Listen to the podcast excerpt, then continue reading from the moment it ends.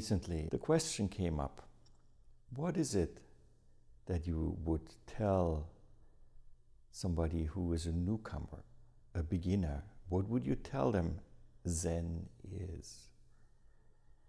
And someone put this question out there for whoever wanted to answer to contribute their answer, what they think Zen is. And it's quite interesting to see how different people answer the question. And if you read a lot of books about Zen, then you will find that there's a good number of publications and of people expressing what it is not. So it seems to be quite difficult to find some adequate explanation or answer to such a question. What would you tell a beginner what Zen is? What do we tell ourselves what Zen is? Equally important question. Of course, since all of us here tonight have been doing this for a while, the answer would be wrong question. Wrong question. On the other hand, what is it?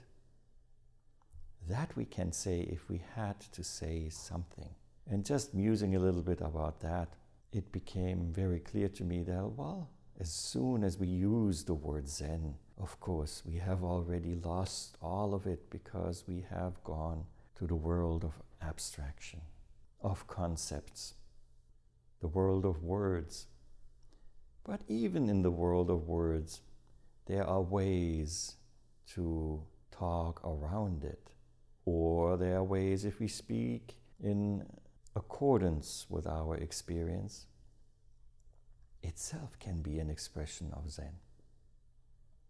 So, what came to mind is well, Zen, of course, is not a thing. But if we look at it from the various aspects that are there, then we could say an academic person would say, well, Zen is a school that goes back to China. And that person could elucidate the history of the school that we call Zen now in this 21st century and what it was called in China in the 9th century and just before that. So there's this kind of explanation. This is what Zen is. Zen could be seen as an institution, not just as a teaching or as a tradition. Another aspect that we could put on it is a philosophical aspect. What does the Zen philosophy teach? How has Zen as a label been used in this economy where everything is commodified?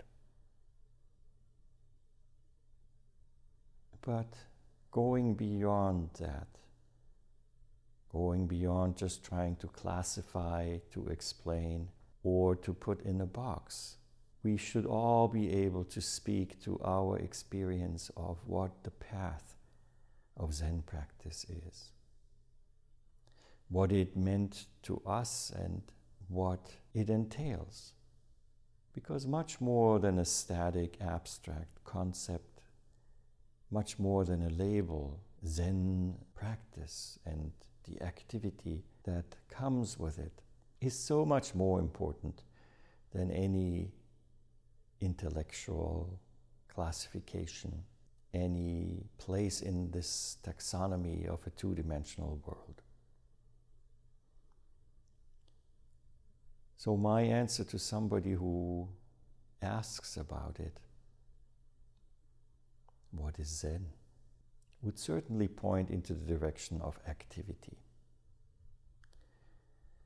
And when we speak about activity of participating in this, or if it's said in more words, here and now, being present with, being not observing just, but being it.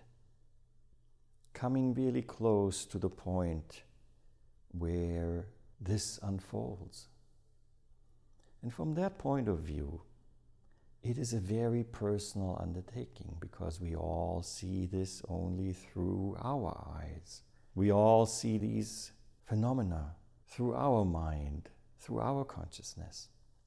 And at times, we just are, even without consciousness.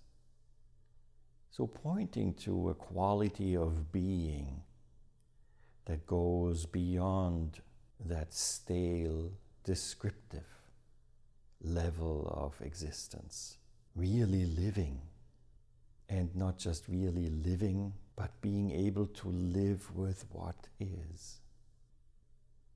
There are two aspects to it, and I'm certain you have recognized that in your own practice.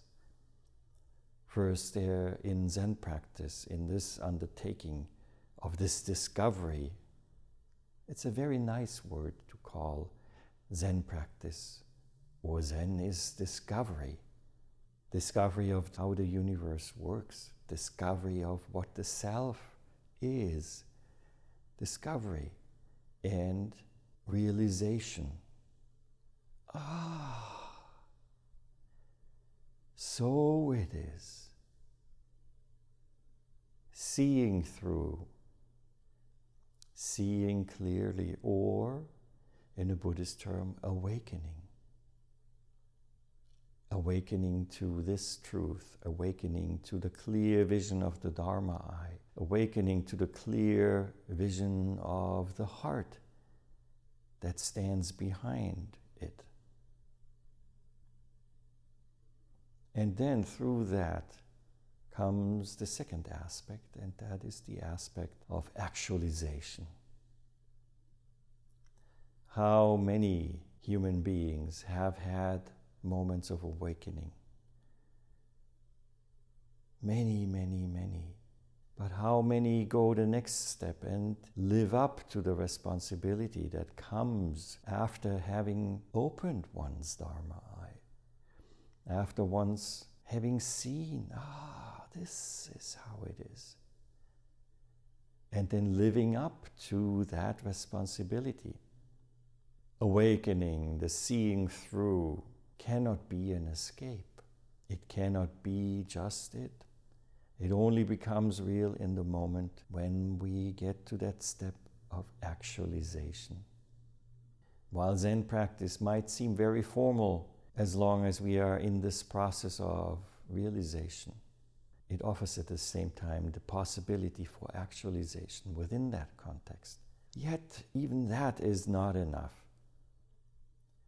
If we cannot take this from the cushion from within the safe walls of a zendo, from within a monastery, a Zen center, the silence, if we can't take that into the bustle, into the noise, into that what we might experience as chaos of what we call our everyday lives, then it is not yet actualized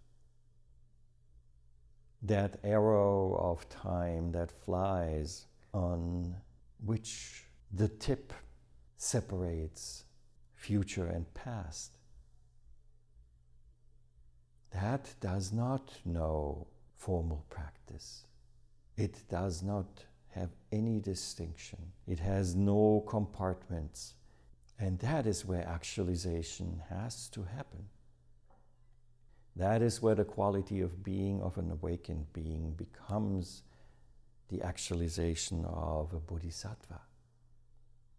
That then again, from the unity, from that experience, the realization of ah, returns into the messy world and still is able to connect, to be with the 10,000 things as family as oneself, then any word, Zen, practice, whatever it may be, becomes superfluous.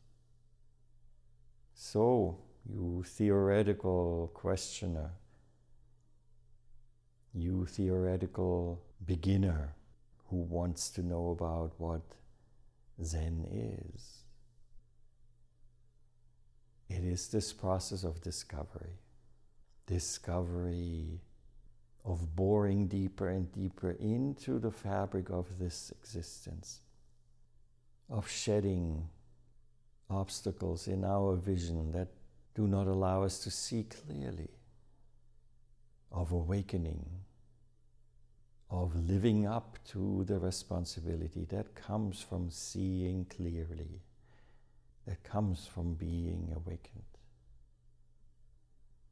The institution, the history, the form, all is upaya, skillful means that have shown over many years to help certain people. And of course, by all means, there are many other traditions, many other practices that can lead you down the same path. But for those of us who have the karmic affinity to this practice for whatever reason, that is how I would describe to somebody, to you, what it is that the activity of Zen, of Zen practice entails. In the end, we all have to find this answer ourselves and not only find it, but become it. The quality of being, of the fullness of what is, will answer our questions. Onwards.